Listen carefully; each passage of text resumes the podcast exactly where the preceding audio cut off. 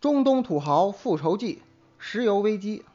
世界上有一个地方，隔三差五就会出点事儿，不是这儿炸了，就是那儿冒火了。这个地方就是中东，而引发这些破事儿的，主要是一种东西——石油。如果我们飞上天空，俯视中东，你就会发现，中东四周高，中间凹，再加上点油，不炸锅才怪。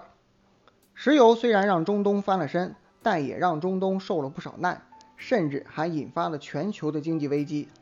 想了解这些都是咋发生的，咱得先从地理、历史等角度深挖一下中东有史。首先，我们得从中东的位置聊起，在亚非欧三大陆之间卡着一块神奇的土地，它就是中东。那这里为啥叫中东呢？这得问欧洲人。欧洲人虽然地盘不大，但梦想很大。特别想扩张门面，于是就一路向东飙到了亚洲。老大，我们为啥要去东边？这不入秋了吗？听说东边挺暖和。结果没想到亚洲太大，到处山路十八弯，欧洲人秒变路痴。哎呀，年轻人呀，要搞清楚自己的定位呀！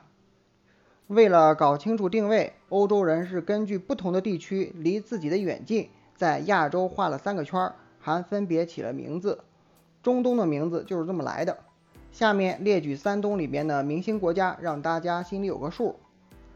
近东相当于现在的土耳其，中东相当于伊朗，远东相当于中国。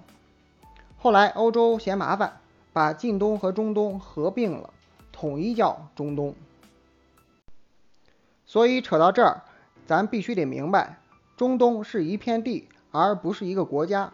通常人们认为中东有二十三个国家，但经常占据报道位置的也就这么几个：以色列、埃及、沙特阿拉伯、伊朗、伊拉克、叙利亚。就像一个女团，名气很大，可天天闹娱乐绯闻，是团里的戏精成员啊。各种充满爱恨情仇的狗血剧，基本上都在这些国家之间上演。二、中东石油咋来的？世界那么大，为啥就中东石油多？从地层结构看，中东两边是大板块，被他们一挤，中东就被挤成了个盆儿的形状。事实上，中东的中心地带就是一个盆地。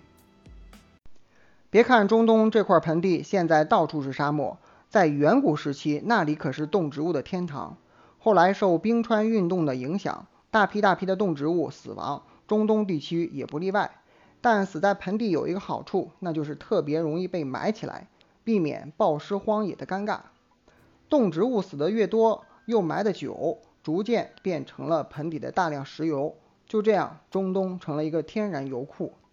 石油是怎么来的？其实有很多说法。这里说的生物沉积变成石油是其中的一种。是的，很多东西像石油一样，要想出货，就得先封起来，接受时间的考验。只会思考的人还在感叹这句话的哲理，而会行动的人早已经做成了老坛酸菜了。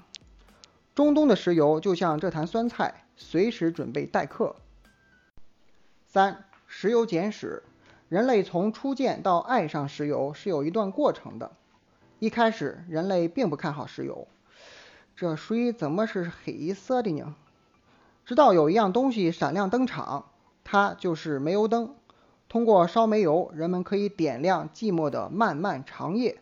注意啊，煤油可不是从煤里来的，而是从石油里面提炼出来的。为了提高夜生活的质量，大家加班加点的挖石油。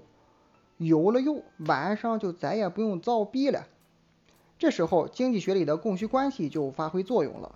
有了需求，供给自然会跟上。很快，全世界刮起了一场最炫石油风。尤其是在美国，这风刮得特别大。